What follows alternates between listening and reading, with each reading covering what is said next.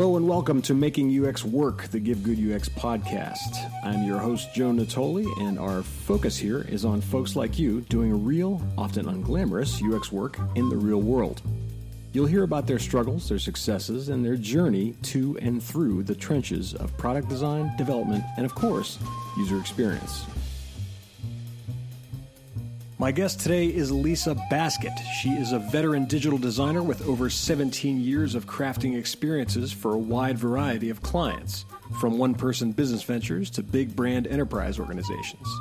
Currently, she specializes in the less visible side of U X design, namely research and strategy. As a woman of color in the world of tech, Lisa has had to overcome more than her share of racism, sexism, and harassment. And during this very candid conversation, I couldn't help but deeply admire her tenacity, her bravery, and the fact that she remains absolutely committed to leaving those obstacles in the dust. Here's my conversation with Lisa Baskett on Making U X Work. So, Lisa, how are you? I'm great, Joe. How are you today? I'm very good. It's Friday. It's the end of the week. Yes. That's my favorite day. It's been a long week for me. So this is good. Yeah, what's going on for you this week? Um, I'm doing a lot of user testing and all the challenges that go along with that. Uh. Trying to explain it to the client and get the right results because, as you know, there's a lot of bias that goes into that that you have to be aware of, and weeding out the people that have a certain preconceived notion of what you're trying to do mm-hmm. uh, so you can get really um, valuable results is a challenge. Yeah, most definitely. Are you getting... Do you have do you have buy-in? Are they or is the client down with the program here? Fortunately for me, and I think it's probably the first time in my career I've I've got um, a blank check from the client. I can do whatever I want because they're really wow.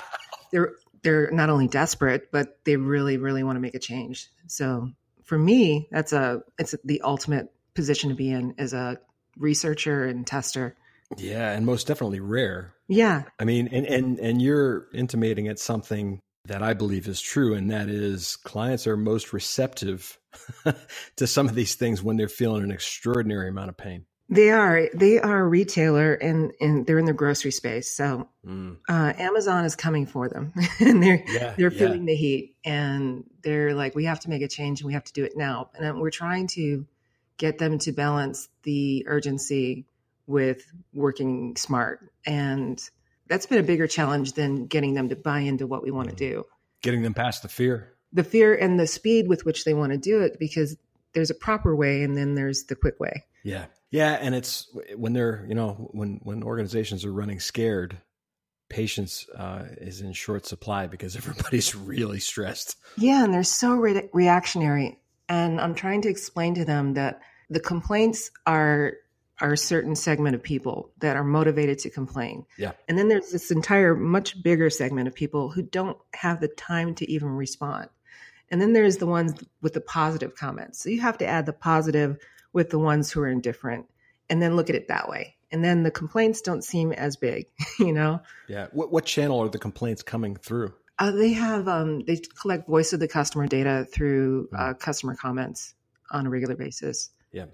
So they have a steady stream of people coming with all these very uh, passionate things to say. Um, sure. And they do have some serious challenges on their, their online experience. They have separate websites, separate experiences for curbside pickup and the regular in-store, just people shopping online and adding to their shopping list. Uh-huh. So those two things are separate right now, and they want to merge them together somehow. So it's a big sort of restructuring of things. Sounds like it. Is that because they're two different systems? Yeah. yeah. Data is, it does not share across. So mm-hmm. it should. Yeah, of course. Especially with products, but at, at the moment it does not. Right. So out of curiosity, are you, is there a, an integration happening where you're literally building something new that covers both? Or are you working with a different platform altogether? How's that, how's that happening? Or how's it planned to happen? I mean, I know you're not, maybe not there yet. They have multiple vendors working on separate initiatives, which is not ideal. Yeah. Um, so one is working on merging the two systems. We're doing a fix and repair, which is more of a Band-Aid, mm-hmm. but we're trying to make it the prettiest and best working Band-Aid we can. Sure. And hopefully we can have some sort of voice in the ultimate, you know, redesign. When they, they have all the data working together and everything's merged, uh, we would like to be there to be experts to say, this is the best way to do that. So right now it's more a matter of let's make this more transparent and, and, yeah. and less obvious that these are two different cities people are operating in. Yeah. So messaging and changing, you know, U Is on different features, um, but not the full site and not all at once. Mm-hmm. Out of curiosity, of the things that people are complaining about, what what things are you are you hearing so far that you feel like are, are legitimate issues, problems? Uh, they've added quite a few features that don't work together. So mm. it's been like, users will probably want to do this. Let's put this on the page. Oh, they'll probably want to do this. Let's put this on the page. Yeah. Instead of just focusing on the simplicity and the functionality of the core purpose of that particular feature, whatever it is, and making that seamless. Uh, they've just sort of hacked it and put stuff on it as time has gone on. And users is like, I just want to get this done. I just want to do this one thing. And it's so hard. I don't know what to look at. Yeah. And that's what we're struggling with now, is just stripping it all out and making it as simple as possible. So have they given people more than they ever wanted or asked for? Yeah.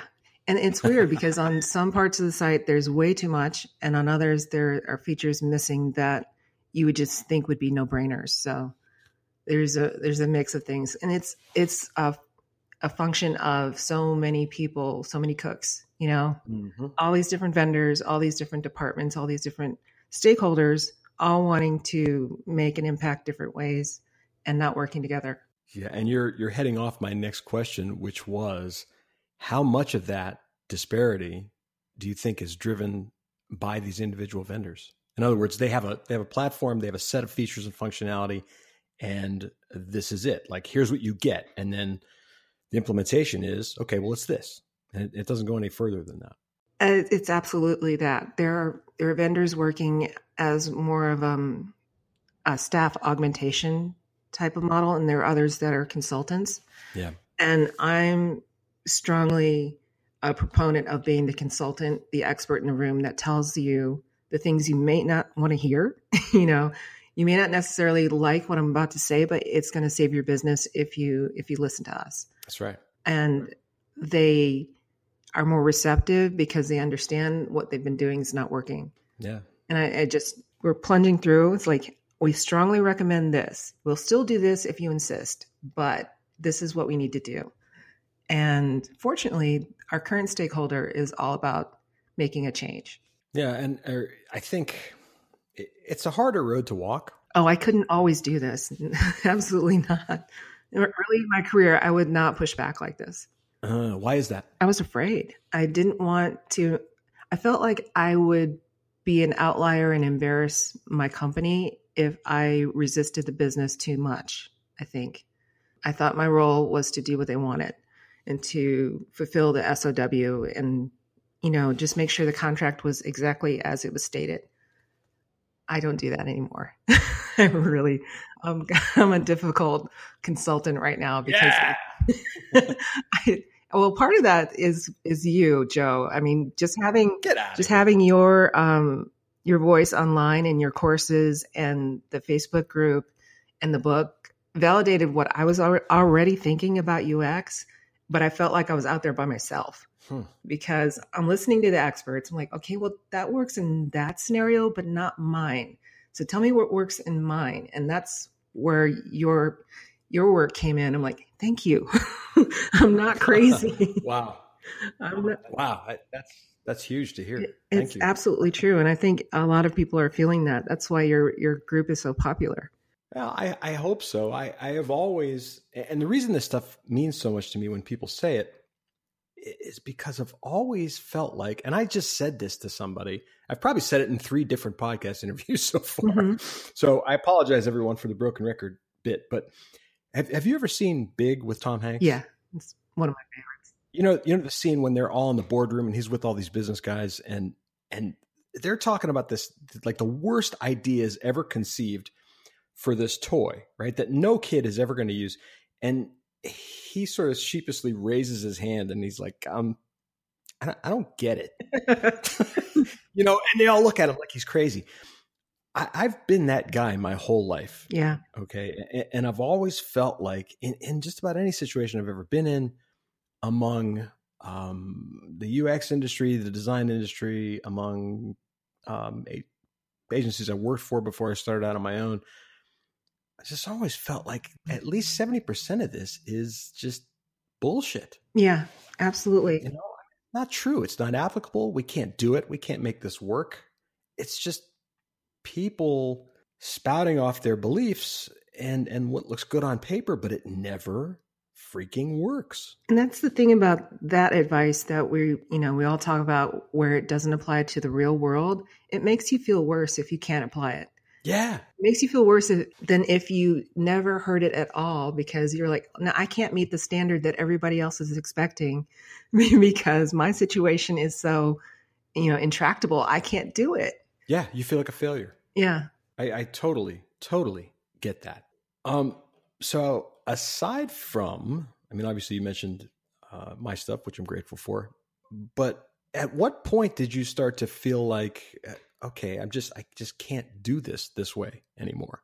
I think um, I worked for a couple different consulting companies and I would always defer to my lead. Um, no matter how much experience they had or their approach, I figured, you know, I would give them my best practice advice offline, but as far as how we look to the client, I would defer to them. Mm-hmm. And there, you know, it's just more than one occasion I disagreed with them so strongly and I felt we were going down the wrong path. I just couldn't do that anymore. I actually left a job because of it. So one of my leads didn't want me to talk to the dev team until the designs were done. And I'm, I'm of the mind that you talk to the dev team as soon as you possibly can to find out what the platform limitations are. Absolutely. So that you know what you're designing against, you know? Yeah. Um, yeah. How, how do you know what you're doing otherwise? Exactly. How do you know what's possible? It's like the, the dev team was in-house and we're a consultant. No, we, we have to get our designs completely nailed down first. I'm like, no, we don't. We should give them the maximum amount of time to estimate and and push back and tell us what's not possible, because right, right. ultimately it's going to be a problem for the business. So, you know, I, someone that's going to tell me that and they're my lead, I'm, I'm in the wrong place. I got to go. There's got to be somewhere for me that's not like this. So, right. And you get more brave as you get older and you get more experience and you get more validated because you have some successes. But um, at that point, I, I wasn't completely sure what I was doing and I didn't have a job to go to, but I just knew I couldn't keep doing that. So, yeah. So you have to make a move. I mean, yeah, it's, it's never comfortable. It's never safe. It's never easy, but you have to make a move. Otherwise, if for no other reason, then I think it's really painful yeah. and stressful um, to, to live that way. I, I think the one commonality across all of us who do creative work of any kind, and I include developers uh, in this category, I think it's that we care very deeply about what we do. We care very deeply about the end result. And it, there's there's just sort of no greater waste in, in feeling like you're just wasting every second of your life when you're doing meaningless work or when you're doing things that you know are wrong. Yeah, doing it in a manner you know is wrong is is demoralizing, and you don't notice it at first, but after a year or so of that constantly, you just, it's a, like a constant level of anxiety because you know your best instincts are going to be slapped down and it's just not fun. So let me ask you this question, and I don't mean to put you on the spot and you're allowed to say, I don't want to answer this. You're a woman working in technology. You're also a minority. You're a woman of color. I'm interested to hear, you know, from your perspective, what, what has your experience been like given those circumstances? What, what challenges have you had to deal with uh, and, and how have you dealt with them? Yeah. And you can add the uh, other demo of over forty. Mm-hmm. Um, it all, it all plays into it. So um, just being female in tech is challenging, and a lot of people are writing about that. And, you know, it's, we're getting pretty aware of that situation. Mm-hmm. Being um, a woman of color and over forty. So I'm typically older than the people, other people in the room that are doing the same thing that I'm doing. And even, you know, many of the developers and occasionally the people I'm working for. Um, you'd never know if there's bias against you, and you don't know which thing about you the bias is based on. Your voice has to be a little bit stronger and a little bit more confident, a lot more confident, because yeah. you're facing preconceived ideas of who you are and what your capabilities are and your ability to understand technology. So, um, you know, the times are changing slowly. Um, things are getting better. There's more representation now than there was, but it's um, it's kind of a scary place to start out. Um, you have to be, you have to be really, really uh, resilient and be okay with being self-doubting about it, um, because it's it's a constant thing. You know, going through the world as a person of color, you never know if a reaction you're getting is based on that. And you can't ask, because you're not going to get an honest answer from people. And it's always there, I would imagine. It's always there. And you have to eventually be okay with that chatter in the back of your head. It's like, I'm going to present to, let's say, when I went to Midland, Texas, and presented in front of oil workers who are all working class, Texas, white male. Yeah. Um, I have to make them comfortable with the fact that I understand what they're going through and I can empathize. Like, really? They're looking yeah. at me like, who are you? And why are you wasting my time? Um, so there's a, there's a lot to sort of mentally tamp down to get your job done when you're dealing with other people and clients and even your own team, because if you're going into a team and you're the only person that's other, you know, you have to make sure that they know how competent you are.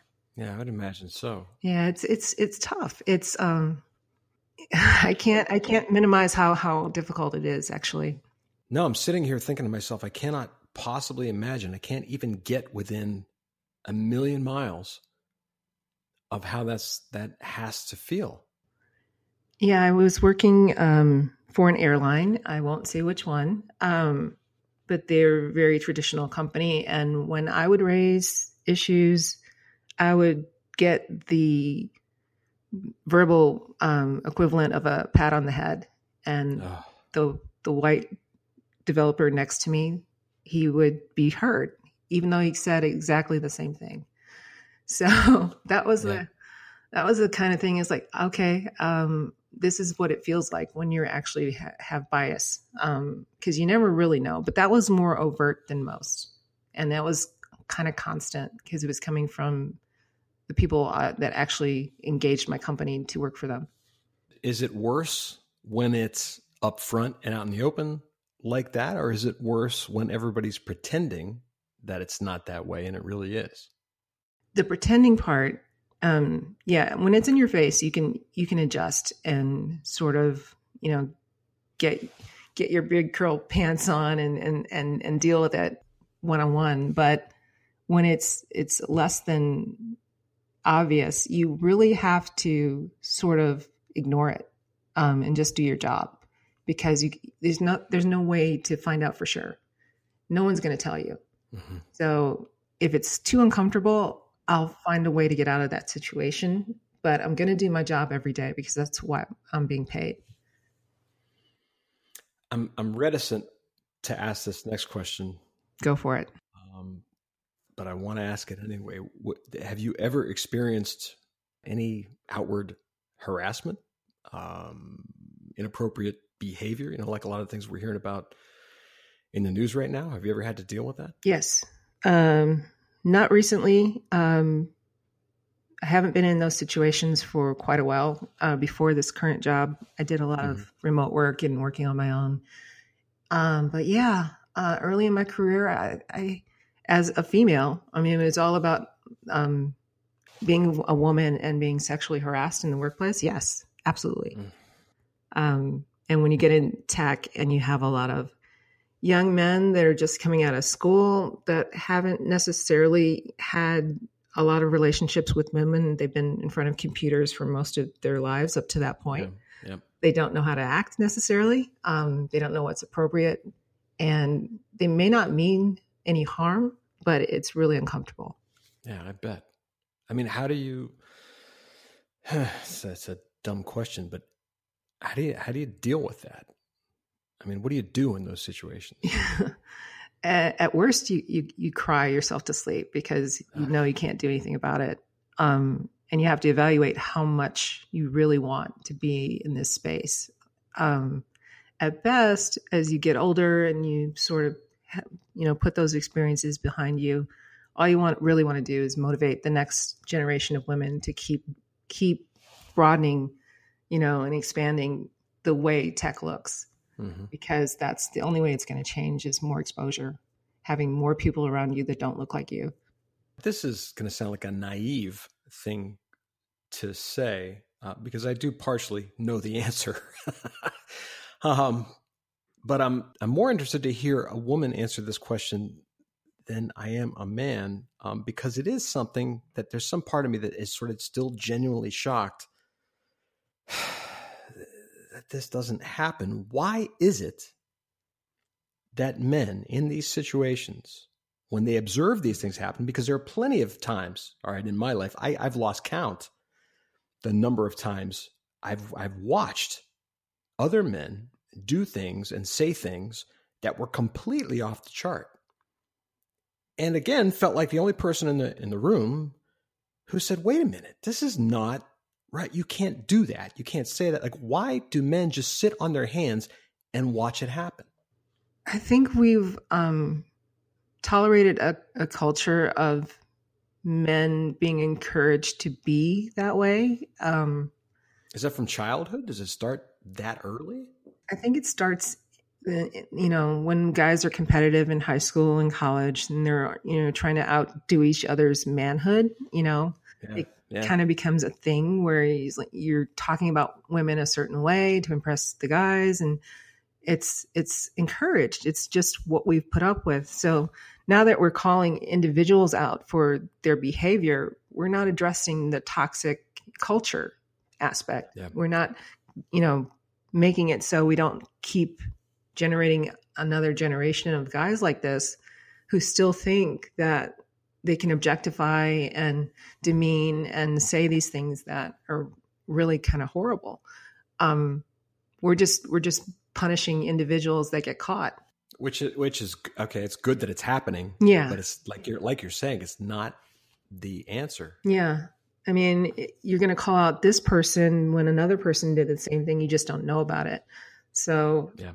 um, unless we address the culture, and, um, because tech ha- has so many young men that don't have a lot of experience, um, they're building professional business cultures around them with the same mentality. And then women are coming in and they're getting blindsided by the fact that the level of professionalism that under other industries sort of take for granted doesn't exist there. Yeah. Because you're walking into the clubhouse essentially. Yeah, exactly.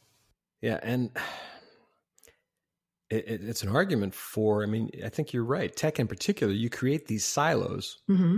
you know, of, of people, men in particular, young men, heads down, isolated. Social media and the way that we all communicate remotely now exacerbates that. Yeah. You're even further removed from what it's like to really interact one-on-one with people. Combine that with a culture that, even since I was a kid, okay, is, is very focused on all the things that you mentioned. If you're a male, you know, you have to be tough. You have to be strong. You can't be sensitive. You cannot cry. You cannot ever display any any feelings, you know, uh, of of any kind, mm-hmm. or you will be ridiculed. And you have to regard women in a certain in a certain light. It's it's not as equals. It's not as peers. Yeah.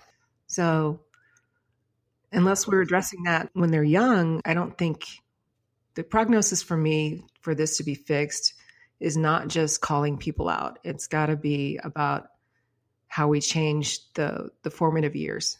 Yeah. And I think the cultural shift is harder than the personal one. Mm-hmm. You know, I mean, I have kids and you work, and my father did. It's the reason I am the way I am has everything to do with my father, not just what he said, but what he did. Okay. The, the way that he lived and lives his life. Um, and I will tell you that he, in my experience, is one in ten million. Mm-hmm. Okay. And, and I grew up that way, but I never at any point, even as a, as a approaching fifty year old man, I don't know that I fit either um, at this point or, or ever did. It's always felt like alien territory to me that I don't understand. Yeah, it's a lot of pressure to be one of the boys, you know? Um, I see it and I understand it. And, but, you know, like you said, good parenting, having that strong male example does make a difference. At the same time, though, it's, I think this gets back to the, the whole conversation we had around social media, right?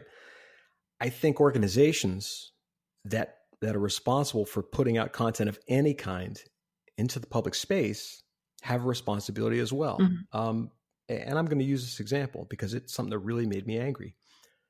Um, Design Observer, which I followed for years, okay, um, they published a post, and, and they, they do this every once in a while now. They published a post on Facebook um, about this photographer's work. This guy took pictures Uh, in the back of his cab, mm-hmm. okay, of, of passengers in the back of his cab for, for years. And it really is fascinating if you look at the the collection and the, just the sheer diversity of people and the, and the emotional depth of these photographs is pretty incredible.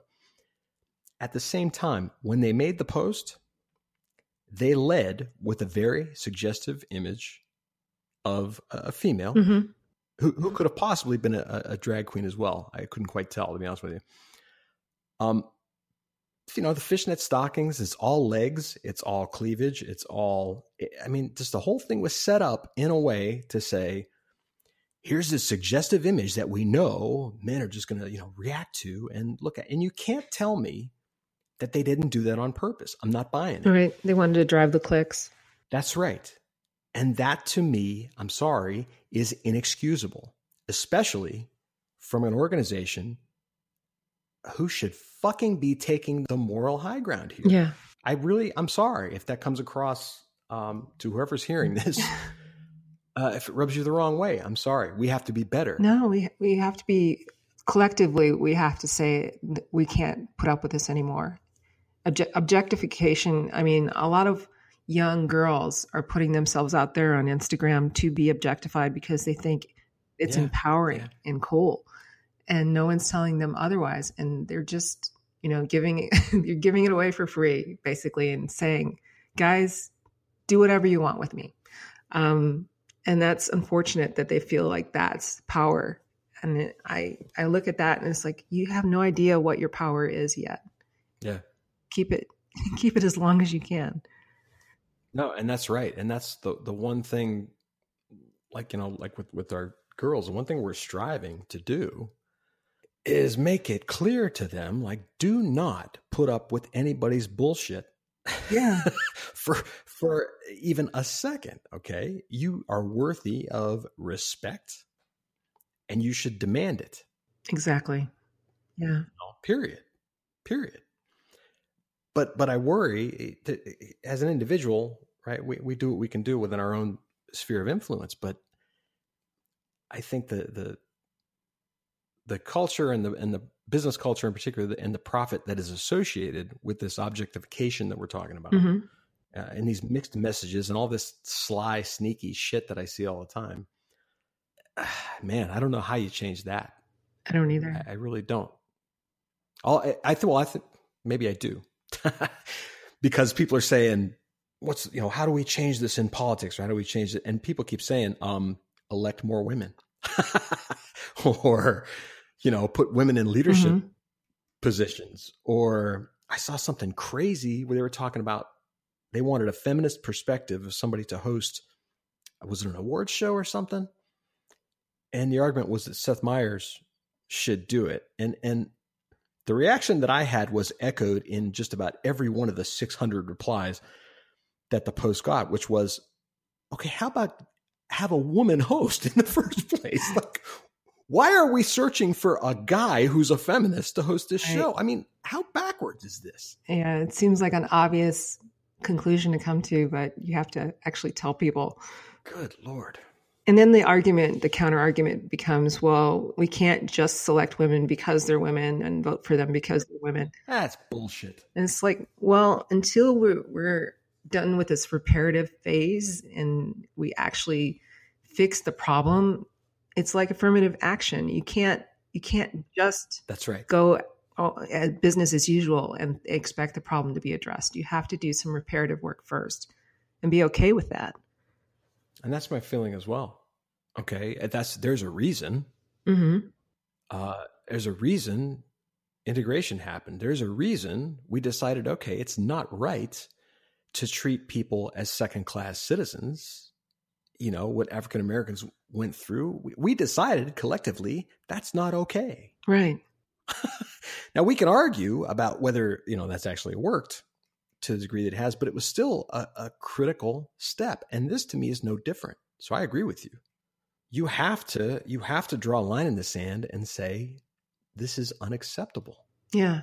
In, until uh, as a culture, we understand that women are not objects and, you know, not people that you're supposed to talk about in a certain way, especially in the workplace. And this isn't something I had to deal with when I was doing design and like marketing organizations. Mm-hmm. It was only when the the rise of tech where the culture completely shifted. Everything was casual. Everything was, you know, you could say whatever you wanted and do whatever you wanted. And, and mm. it was a shock to me because I had come from that other world.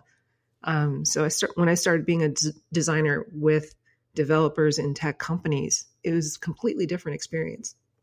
Yeah. And that, and that's the impression you seem to get if you if you read a lot of this stuff, that that a lot of this is endemic to the tech industry in particular. Yeah, because they're snatching kids out of school before they've had a chance to become adults. Yeah, and they're they're feeding off each other. I don't know how we solve it. I don't either. I, I I desperately I desperately hope that we do. I, all I can say is that, you know, every instance I see of somebody being called out and and fired or or whatever, I mean, all I can do is applaud it because eh, this this stuff has got to be, it's got to be public. As difficult as it may be for those folks and their families, um, you reap what you sow in life. So yeah. There's something to be said for reminding everybody that personal accountability is a thing. You know, you do have to be responsible for your actions. Yeah, we're in such an interesting time. It's it's like... twenty seventeen is the year of reckoning for a lot of things that we didn't expect. Oh yeah. Empires rise and fall. That's true. That's true. It may be our time here.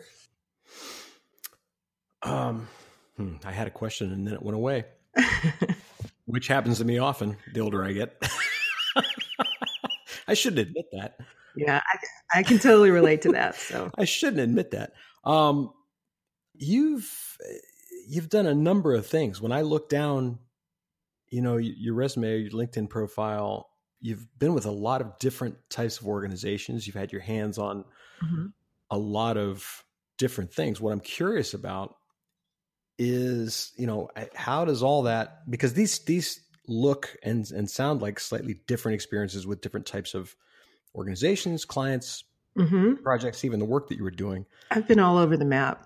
How does all that varied experience, because you seem very focused in your role right now, how does all that varied experience sort of help you do what you do right now better, if it does? At the time I was doing it, I felt like I was all over the map, but I'm so glad I did it. Mm-hmm. Um, 'cause I would, I would be driven by curiosity and not career goals. I had um, gotten into web design and, you know, that was interesting and all, but Um, I was also interested in digital video. I was interested in research, and I would just follow the jobs that allowed me to stretch. So I had a job with a video production company as I was doing their email blasts. I was doing their website. And I remember going up to the owner and saying, I'm, you know, I'm not really crazy about the quality of the show that we're making. And he's like, well, why don't you produce it? I'm like, I don't know how. Okay, I'll go figure it out. Yeah. I love that. And, I love you that. know, I have a, a, a producer in the family, so she was a good resource, but um, still it was just like, uh, I, you know, people are doing it, so it must be able to be done. I'll figure it out. And, you know, there's a certain level of expertise to go that goes into these roles, but if you're willing to, you know, stay up late and do the work and learn new things, which I always want to do. I mean, my mind never rests. I always want to learn more stuff. Mm-hmm. Jobs that allow me to do that, I stay with longer. And then I sort of see something else as the, you know, the industry's changed a lot over the last twenty years. So oh, yeah. I see new things that I want to get into. I'll follow those. And if a job doesn't let me get into those things, I'm moving on. So that's, that's pretty much how it's been. Yeah. Which I think is a, a good thing. And I also think it speaks to something that I believe pretty strongly in, and that is, if you can do this work, okay, you're you're a U X person, you're a designer, you're a, a developer, you're a creative, analytical thinker, problem solver of any kind. Mm-hmm. If you can do it in one place, you can do it in other places. And, and by that, I mean, whether we're talking about, like you just said, producing video, um, video art, video um, editing, to graphic design, to U I design, to U X analysis, to um, information architecture analysis, to understanding, you know, how things get built. To me, there's a there's a huge common thread in all that stuff. Absolutely. That is sort of who we are. You have to be open to learning, whether it's a, a new skill or about, you know, customers, or, you know, just being constantly a sponge of, of things around you. Otherwise, when you get into the work, you're not thinking about the people who use it. You're thinking about yourself. Yeah. Yeah. I mean, I think that the, in some of these cases, that it's just the tools mm-hmm. that change. Yeah. Okay. To, to hammer on the video thing for a second here. I've, I've um, directed and produced and, and storyboarded video as well. And in my past, and for various reasons. And I kind of felt the same way that you did, which is, okay, I've never done this before, but the sort of goals are the same, right? What we're trying to accomplish is the same. Mm-hmm. So, okay, let's, let's sit down and think about it and, and see whether or not I can pull this off. And what I found is that aside from the mechanics of doing it and the tools of doing it, which I was absolutely unfamiliar with, yeah, um, it was a lot more possible than I originally thought. And that surprised me a little bit the first time it happened. Yeah, it, it's all sort of tangent, tangential and, and possible if, within the digital realm, you know, and I think if you're really interested in something, making the move is one of the best things you can do. And you don't have to stay. That's the thing. I tried uh, front-end development for a short time mm-hmm. and I really got into it, but I didn't like the linear heads-down nature of the work. Um, I like interacting with people more. I like research more. Yeah. And I didn't stick with it. I wasn't very good at it. So when people ask me, do you code? I'm like, I understand code. I understand what the limitations of code. I understand what's possible. I can talk to coders. And I think that's enough, you know? Yeah. Um, yeah. I don't need to actually do it myself. That's, that's what other people are for. Yeah. And I personally, I agree with you. Um, so where do you fall, and I think I know, but I'm going to ask anyway, where do you fall on the should designers or U X people code debate? I think if they want to code, they should absolutely try it. Uh, I think they should have a, le- a level of technical literacy so they understand how to talk to coders and how to understand what they do and empathy for what they do. Yeah. But they don't have to code. No, absolutely not. Well, I'm in violent agreement with you there. and, and and that argument's been been beat to death, but um I yeah was... and I figured if Alan Cooper agrees with me, I'm good. Right. that's that's always my validation as well. If Alan says something and I find myself agreeing yeah, with him, I'm like, okay, yeah. I'm doing there all right. There are a few people in the industry that if they're saying the same thing, I'm like, all right, I'll stick with this. Yeah, and and and you sort of follow that, right? And you you use it to some degree as a barometer. I mean, by way of example, I mentioned something in the Facebook Live group um, the other day when we went live, that I find really troubling. And this happens to be something that Alan is talking about a lot right now as well.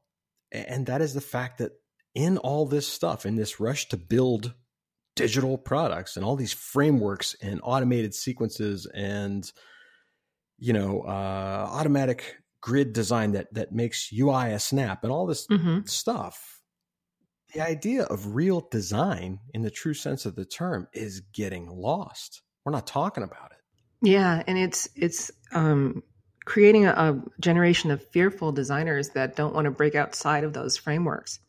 You know, mm-hmm. I, w- I mean, I got into the web when it first became more commercial and it was more open to the general public. And there was so much experimental stuff going on. It was just amazing to me.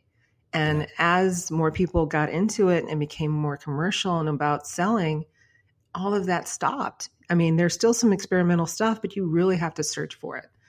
And to me, that was, that's how designers push their limits and then they reel it back for what, what works, but you have to actually push yourself beyond what's accepted. Yeah, I think so too. And, and I also think with the nature of technology and the way that it's changed, um, you know, for instance, we have all these devices, right? Mm-hmm. We have all these screen resolutions we have to account for. We have browser behavior that we have to account for. Um, there's a million variables. So what you're starting to see is on a technical side, there are lots of, of solutions that solve those problems. Yeah. But seemingly at the expense of, of sort of the, the true um, appropriateness, relevance, uniqueness of branded communication, right? Where, where you're sending a message that is uniquely yours, mm-hmm. um, and people can interact in it with it in a way that is sort of specific to their context as well. And, and I think that's getting lost. And I'm wrestling in my own stuff. Okay. In my own, I'm in the process of redesigning my website. Um, we're looking at uh, a slightly different platform for online training and courses. When you start to review all these things, the thing that hits you smack in the face immediately are, is the, the degree to which you will have to trade off certain things that, that you believe are important for clean functionality, for mm-hmm. for something that costs, you know, a, a fraction of what it would if you had to develop it in a custom manner. Yeah, and all the exploration for design patterns and, you know, feedback, micro interactions, all that stuff, you're assuming when you use a framework, it's all worked out already and you just use what they have in the library instead of exploring something new. And it's, you know, it's unfortunate. Yep. Yeah. And it is. And you're forced, I think in some cases, organizations and individuals um, are forced to make decisions that they don't necessarily agree with. Yeah. You know, you're, you're looking at the functionality and the feature, the way it's implemented in the platform, right? And you're saying, okay, it works this way. That kind of sucks. I'd like to customize it to do A, B, and C. And in that process, you find out what exactly it's going to take yeah. to customize it, to do A, B, and C in terms of time and effort and cost. And you think to yourself, oh my, that's crazy. I can't justify that. Yeah. I just had a recent project and they were starting out in material design because they had done other apps in material. I'm like, I don't know. This is a system. I don't think it lends itself to material. I think we should look at something else. And it, it was just, mm-hmm. that conversation went nowhere. Because they were just insistent that it had to be material. Yeah, and it saved them so much time as far uh, as, you know, working all out all that interaction and U I design. So, um, yeah, I lost that one. It was unfortunate. Well, it's all you can do, right? Yeah. It's all you can do to, to say, I think it should be different. I, I warned my bosses, my current company, that I will always advocate for what I think is right. And I'll, I will probably be annoying, really, really annoying, but I will do it. And if you say no, I'll just keep going. Well, that's the gig though. You yeah. know, I, I think our job to a large degree is to be the, uh, the sand in the oyster, right? Mm-hmm. to, to irritate it because, because that's what produces the pearl. Yeah. I'm, I'm often the only kernel though. Yeah, like, I understand that. It, it can be a lonely existence, but Lisa, somebody's got to do it. It's like, I'll get agreement privately offline from people. And then in the meetings, they'll, they'll not say a word. Like, Hey, you're dying on that hill by yourself. That's fine. Yeah, and it goes to the territory. I'll be the old sage in the corner muttering to myself, that's fine. That's right. That's right. But I, I think, and as you alluded to, uh, I think that's one of the benefits of age. And I, I don't pretend to know how old you are, but I think if you've been doing anything long enough, one of the benefits of that is that as you get older, you care less about a lot of that stuff. Your your focus and, and the reason that you do any of this in the first place becomes, I think, a lot clearer, uh, sharper in focus. Yeah, I would absolutely agree with that. I used to care a lot, and I remember caring. I just don't have that that insecurity anymore, and I'm so grateful it went away. I just, I wish I could tell people why. I just think it's doing the job. Um, after a certain point, you feel more comfortable with your own voice, and uh, it's, there's no way to predict when that'll happen. Yeah. Do Do you think there's any way, any real way, to to convince younger people to to sort of adopt some of those principles now, or is it something that they just have to go through themselves? I think they can sort of shortcut it a bit by pushing themselves into more uncomfortable situations earlier, mm-hmm. and ra- rather than waiting for the job to to present them, um, whether it's through, you know, outside activities or freelance jobs or something, something that they find particularly challenging. Like for me, discovery sessions um, put fear, the fear of God in me, because presentation at that point in my career was really hard. I couldn't, mm-hmm. I couldn't get a sentence out without feeling really um, self-conscious. Really? And I didn't like PowerPoint presentations. I hated that style. And I would try to follow my lead who who wanted everything on the PowerPoint and literally wanted me to read it. And I'm like, that is not engaging. I don't want to do that. That makes me feel more awkward than I already do. Yeah. So yeah. I just I just threw it all away and started talking to people in the room and walking around and talking to them like as if it was just one person at a time. And that worked for me. Yeah. Yeah, I could, because I always think back and and I'm laughing because you know, there was a, a long stretch for me when I was younger, especially where I was pretty stubborn. Okay. And, and no, not never you, Joe. Yeah. Right. I would never get no. that. Right. Who, who'd have thunk it?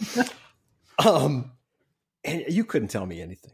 Okay. I mean, you, you, you really couldn't. And, um, that's why I, I talk about hard knocks a lot. And, and that's why, that's, that's why the majority of those unfortunate situations happened.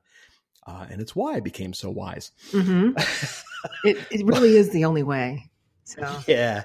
But I always think now that I'm older, okay, I constantly find myself in this, this situation where, you know, someone will email me or, or message me and say, yeah, I'm dealing with this situation. I'm like sort of on the ledge here. I'm, I'm, I'm ready to jump, you know, metaphorically. And, um, They're they're just, I can see it. They're banging their head and their heart against this wall. And I'm trying like hell to say, look, certain things are worth fighting for. Certain things aren't. If you can do this, this, this, and this, keep going. If mm-hmm. you can't, back off, save yourself some pain and, and, and just chalk it up to a loss and move on, you know? And a lot of them simply can't do that. And I think to myself, well, you couldn't either when you were that age. Yeah. Which is true. I couldn't. Yeah. Remembering, remembering how you felt at that age is, has been a struggle for me when I'm working with junior level people. Um, cause you forget how much it matters to you to be right. Yeah. Yeah. Yeah. Yeah. That's exactly it.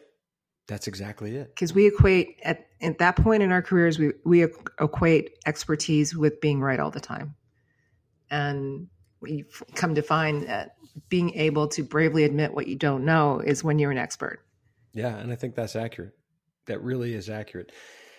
Being, and, and I, that being right, you know, it, it comes from, I mean, it's insecurity, yeah, right, to some degree, and not always, not always in the big, horrible way um, that that sounds, but I think you said it a minute ago. It's just sort of not knowing your place um, in, in the grand scheme of things. And that's, that's a tough place to be.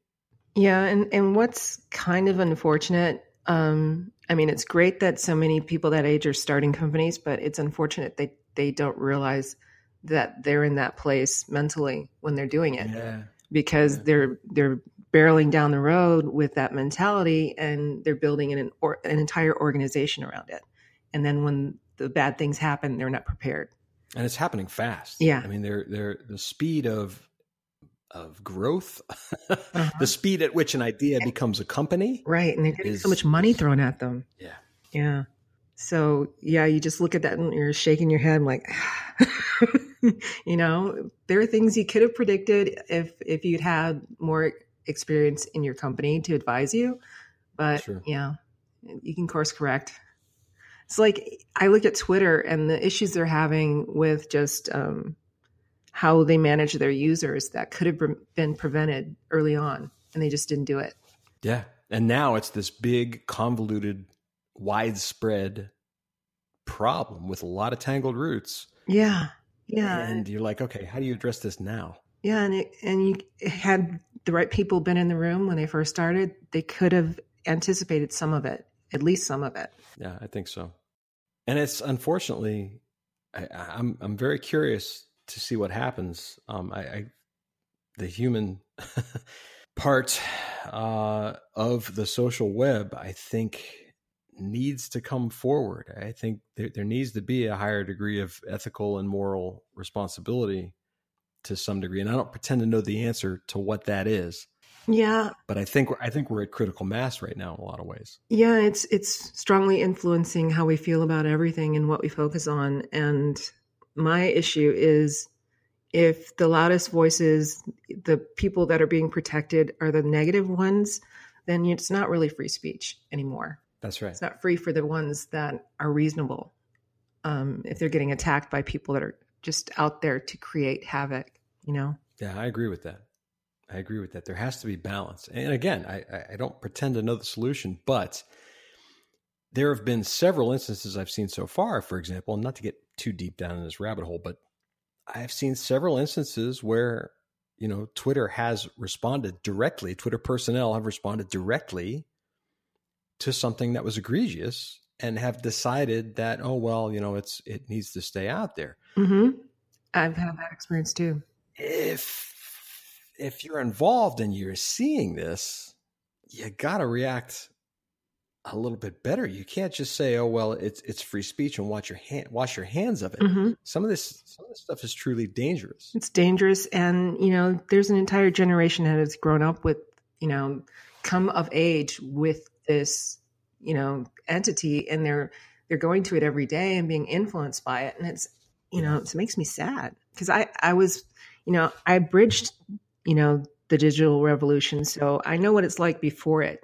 Yep. So that's when I formed my, my personhood, you know, and I, I can fight back mentally. And I, I, I don't think a lot of kids out there have that ability.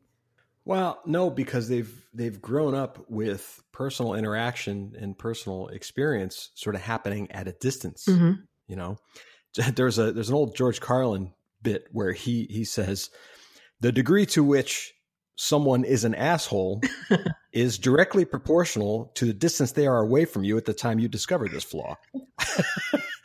Right? Because if you're in your car, you know, and someone's aside, you're like, that guy's an asshole. Yes. Someone's right next to you. You whisper to somebody else, that guy's really an asshole. I know. Someone cuts you off for a parking space and then you hold the door for them when you're walking in the store. Yeah, right. You know, it's, it's, it's different. We're not this rude to each other. I mean, some people are, but for the most part, we're not this rude to each other in person. That's true. Absolutely true. And this distance sort of emboldens people to say and do whatever the hell they feel like doing. Yeah. And if you're putting up these platforms, I think you have a responsibility there. And that to me dovetails exactly, precisely into user experience. That is part of this domain. Yeah, absolutely. Because the experience for the majority of people is to be on guard for the next person that's going to attack them for their opinion. It's it's sad. I don't I don't use Twitter for actually expressing real ideas. I'll pass things on. I'll I use it mostly for U X industry stuff or to mm-hmm. maybe comment on some political occasionally if I absolutely can't stand it.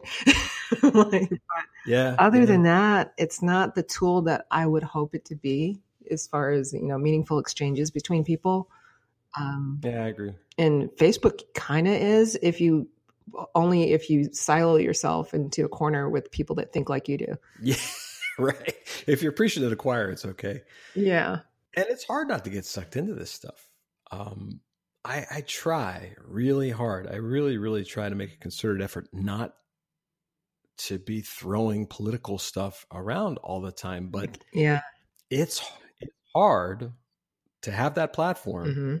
um, particularly now because I feel like, all right, you're, you're in a position where people are actually paying attention to some of the things that you say. And certain things, I feel like if I remain silent on this, what message am I sending? Okay. I've always believed that silence equals agreement. Yeah. And I think that's dangerous. Yeah. You know, I understand if it's, if you're a person with, you know, twenty followers and you feel like, well, I'm not even going there. I, I get that. But when, you know, a thousand, two thousand people, um, whatever, and some people have infinitely, you know, mm-hmm. that times infinity uh, in terms of the people paying attention to what they say, you start to feel this, this responsibility to that group, you know, where I, I guess I got to comment on this because mm-hmm. I want people getting the idea that I'm okay with it. Yeah. And I, I really appreciate how you use your, your Facebook form to sort of moderate and real conversations back that get too heated. I've actually been in a couple of those. I'm like, I got to stop. it's, it's, it's not always easy. I mean, I've, you know, we, we've, myself and, and two other folks that sort of monitor things, we, we've deleted plenty of things. Really? I haven't, um, I haven't seen any really, really egregious stuff, but it's probably because you got to. Occasionally one shows up, one will show up at like five in the morning and I'll get a text. Hey, have you seen this? Oh, man. Yeah. Um, and, and I've only had one sort of crazy Um, where it was truly sort of a head scratching situation where, where I tried to correct course with somebody and they just came at me, you know, full force, oh, wow. like you're this and you're that. Like, God. Dude, calm down. Okay. We're relax. Supposed to be all professionals here. Come on now. Yeah. And I think some of that, for some people, this is a byproduct of, like I said, that, that distance where you feel it's okay. When you see something you don't agree with, you feel that it's okay to respond to it by first telling the other person how stupid they are and criticizing them and, and attacking them personally. Yeah. I wonder what, you know, I always wonder what motivates that, because it's not behavior we exhibit in other, you know, kinds of interactions. So the cursing people out in the car and wanting to call people stupid online because they disagree with you. It's not how we act. Why do we do it? Yeah. I don't understand. Yeah, I don't know. It's crazy.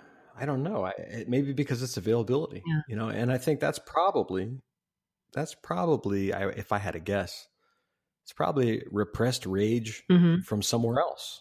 Yeah. You know, or, or it's a feeling of powerlessness, or it's, it's something else that's manifesting itself in, hey, I got to get out here and, and tell all these people how stupid they are. So I have a question for you. How do you, how do you manage that kind of impulse when you're building a platform? Uh, the impulse to, to, um, react emotionally among, um, yeah, among users to want to have, you know, go that far with their, their interactions. How, how do you, how could Facebook be better? I don't know what they can do at this point. Well, I, I think until, you know, everybody talks about A I, mm-hmm. right? And bots and all these other things and, and how they're getting smarter. Um, and they're, you know, we're using algorithms to ferret out patterns in speech, uh, words, all sorts of things. And I think that's all good, but we are still very much at the point where human intervention is still a critical component, mm-hmm. even, even of automated solutions, even of A I solutions. You know, even where bots are concerned, there's, there's still a certain significant degree of human intervention. And the problem with something like Facebook is the scale of it. Yeah. You know, you can't possibly have a staff big enough to, to effectively pay attention to what's going on. What I think they can do, what I think Twitter can do as well, and this is purely, I swear to you, from a, a U X and design and development standpoint, mm-hmm. and I don't think these are big curbs, they could significantly improve their reporting mechanisms.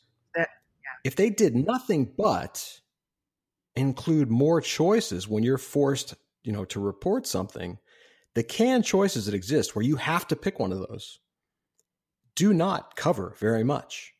Mm-hmm. Okay, I think there's a lot of there are a lot of things that are that are missing. For example, on Twitter, I've had people follow me lately and, and try to hijack things uh, that I've posts, who are essentially to some degree porn sites. Oh wow, yeah, I've seen okay. a lot of that on Twitter. Here's what happens when you try to report that.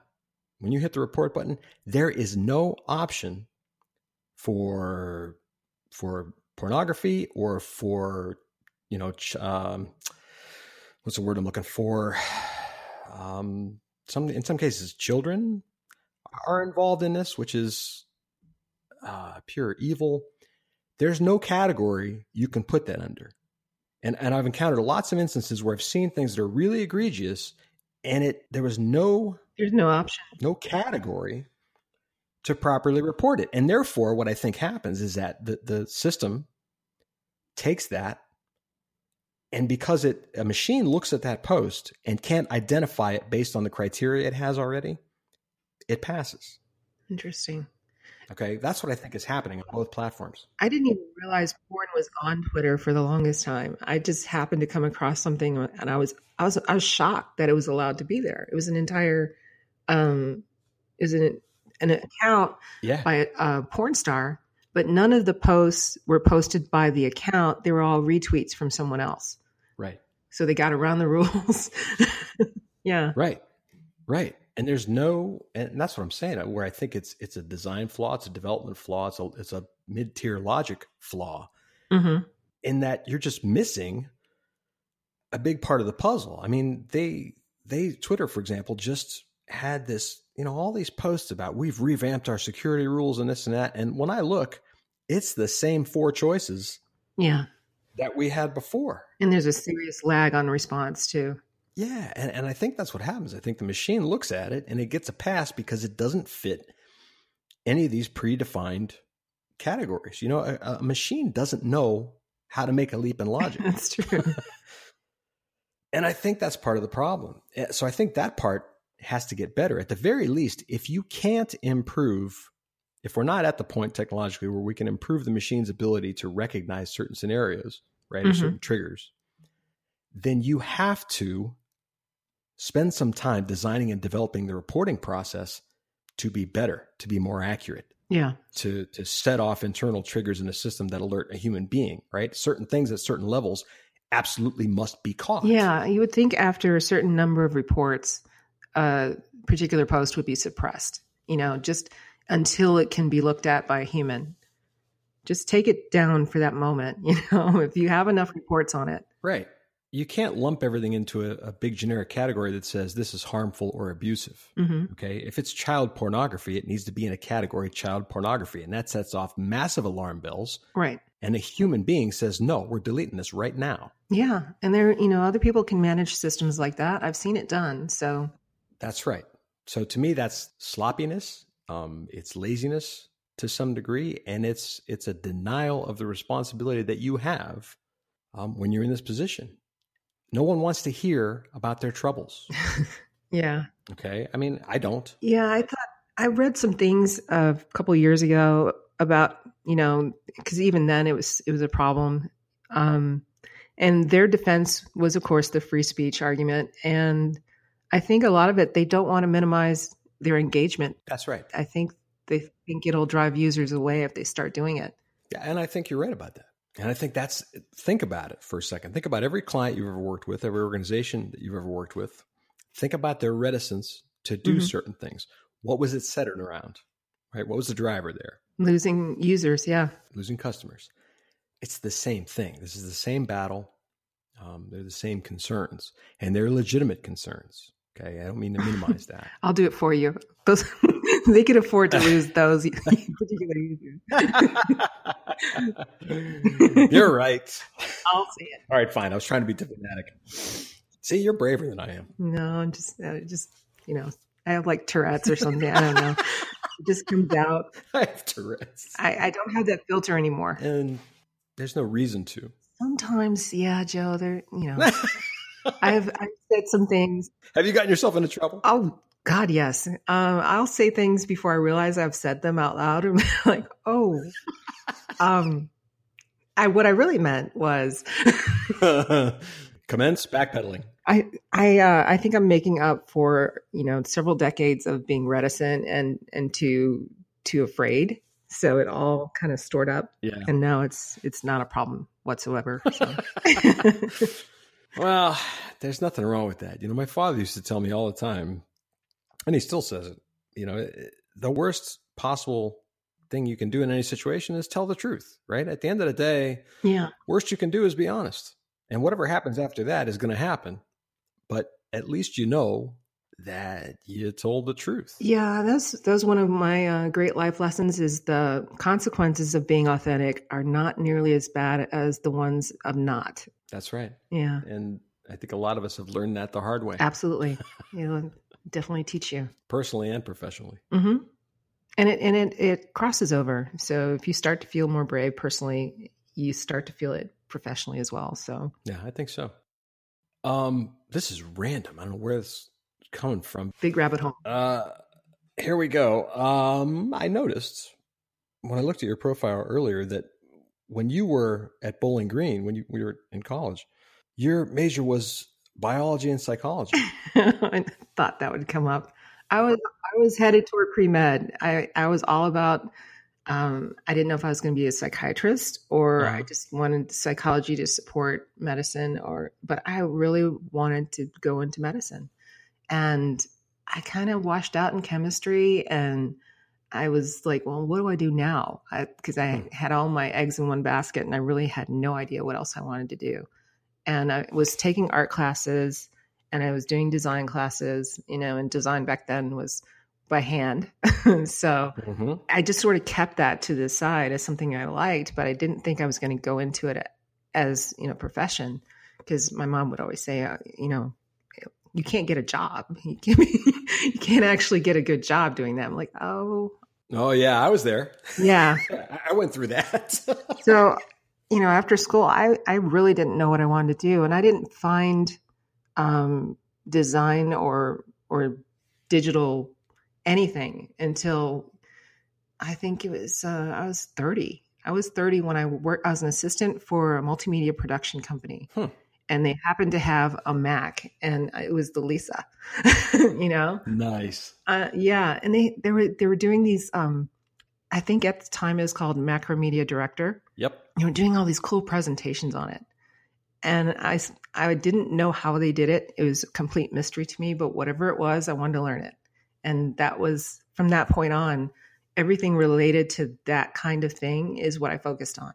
See, what I find interesting is that the two fields that you started out in, to me, have direct ties to the work that we do as U X professionals. Really? I think both things factor in. Psychology is huge. Well, yeah. Obviously. Yeah. More the more I got into U X and understanding users, that I could draw on a lot of that. But um it didn't seem like a direct connection at first. No, of course not. Of course not. But even with biology, okay, with, with the sort of natural biological ways that, that we all function and interact with one another and, and the, the impulses, some of which are, are biomechanical to some mm-hmm. degree, drive us.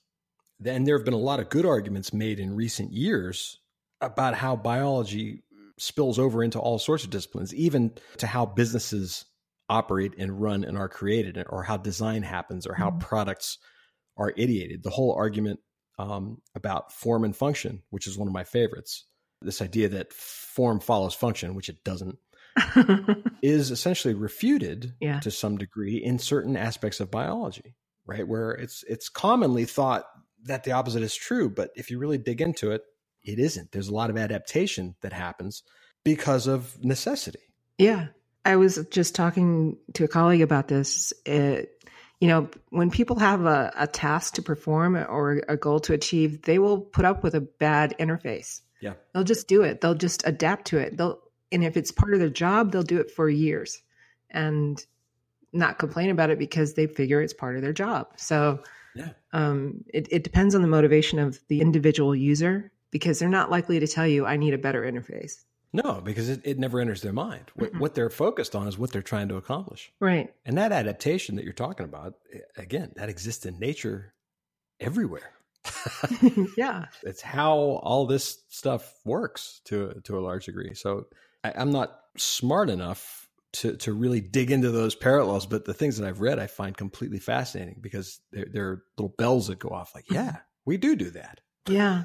And I still get, I, when I'm going in deep to understand motivations of behavior and, you know, the changes in human brain, I, I get into all that stuff all over again, which was, you know, my initial passion of biology. It's like, it's all tied together. And I know that now, but it's really fascinating to rediscover how it affects what I'm doing currently. Mm-hmm.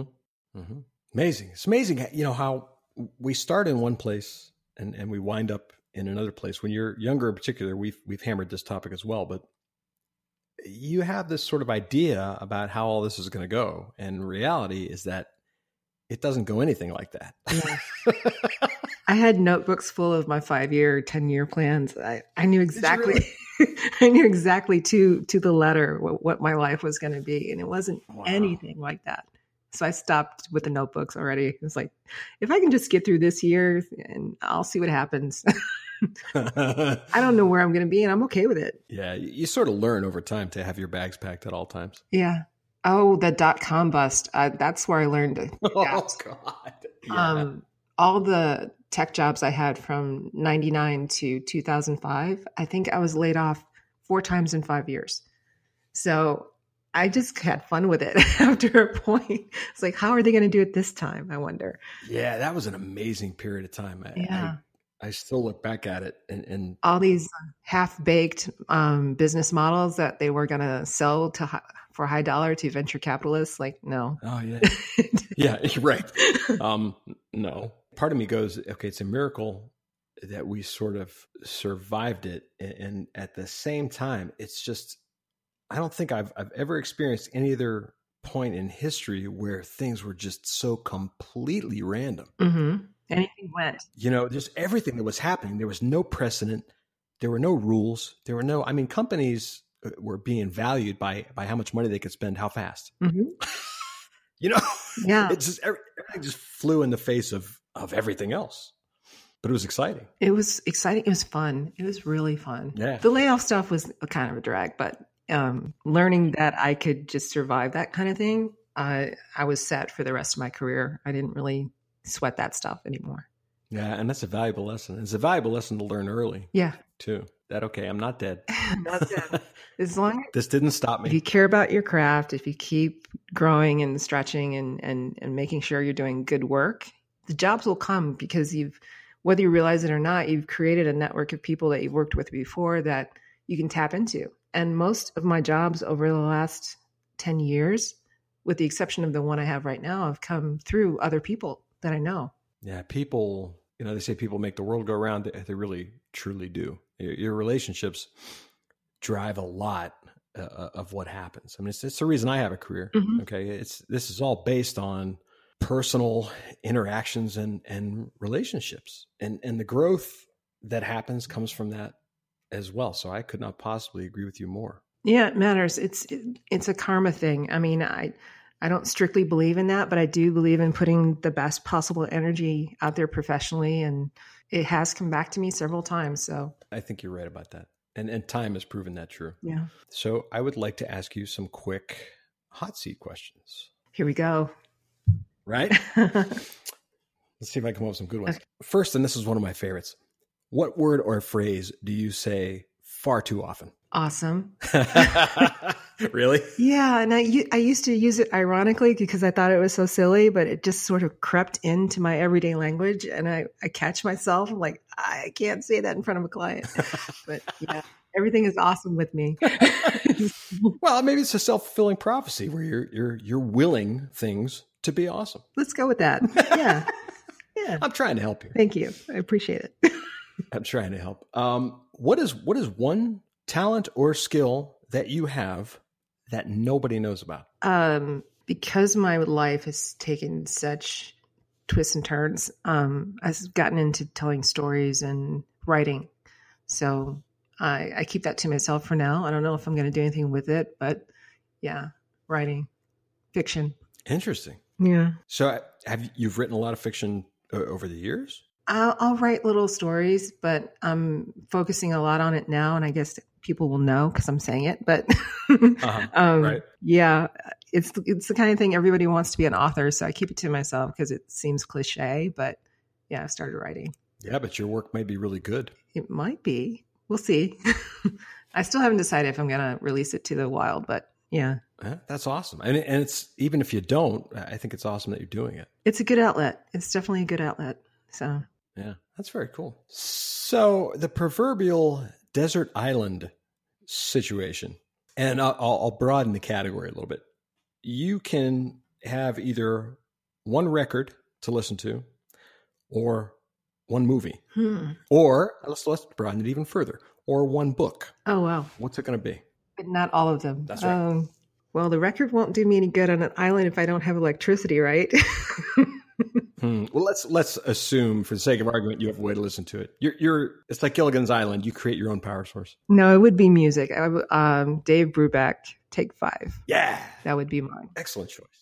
Excellent choice. Why? It was. Um, my dad had a collection of jazz and R and B from like the sixties. fifties and sixties. And um, it was one of those things that I would sneak when he wasn't looking and listen to because he didn't want me touching his records. And, you know, I'm a ki- little kid at the time and I didn't really understand what I was listening to because I didn't know what jazz was. I didn't even realize at the time that my own grandfather was a jazz music- musician because no one talked about it. Um, but I would play it over and over again. It would just make me happy. Just, yeah. It's just amazing. And I still do it. I still I still use that song, Take Five, to sort of, you know, amp myself up.